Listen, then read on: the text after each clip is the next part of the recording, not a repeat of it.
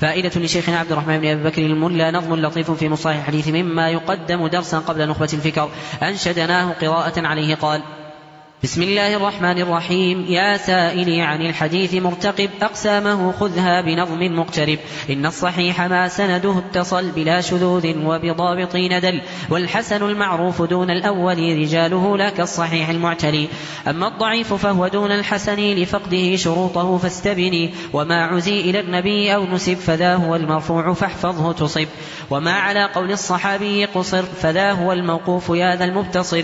وما بإسناد له قد اتصل اتصل فذا هو الموصول حيثما حصل. ومرسل ما التابعي قد رفع كقوله عن النبي المتبع وما أتى عن تابع موقوفا فذاك مقطوع أتى معروفا وما لأحد رواته سقط منقطع عن الصحيح قد هبط والمعضل الساقط منه اثنان على التوالي فاتبع بياني وما من الإسناد أولا حذف معلق لا وسط بلا عرف ومن يكن لشيخه قد أسقط ذاك مدلس كما قد ضبطا أما الغريب فهو ما رواه فرد من الرواة لا سواه ومن يكن قد خالف الثقات. حديثه شذ لدى الرواة.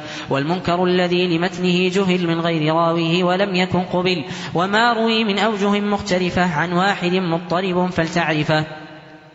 وآخر الأقسام ما كان وضع وعزه إلى النبي قد منع. وناظم الأقسام للبيان هو الفقير عابد الرحمن نجل أبي بكر الشهيد ذي الحسب من ارتقى بعلمه أعلى الرتب.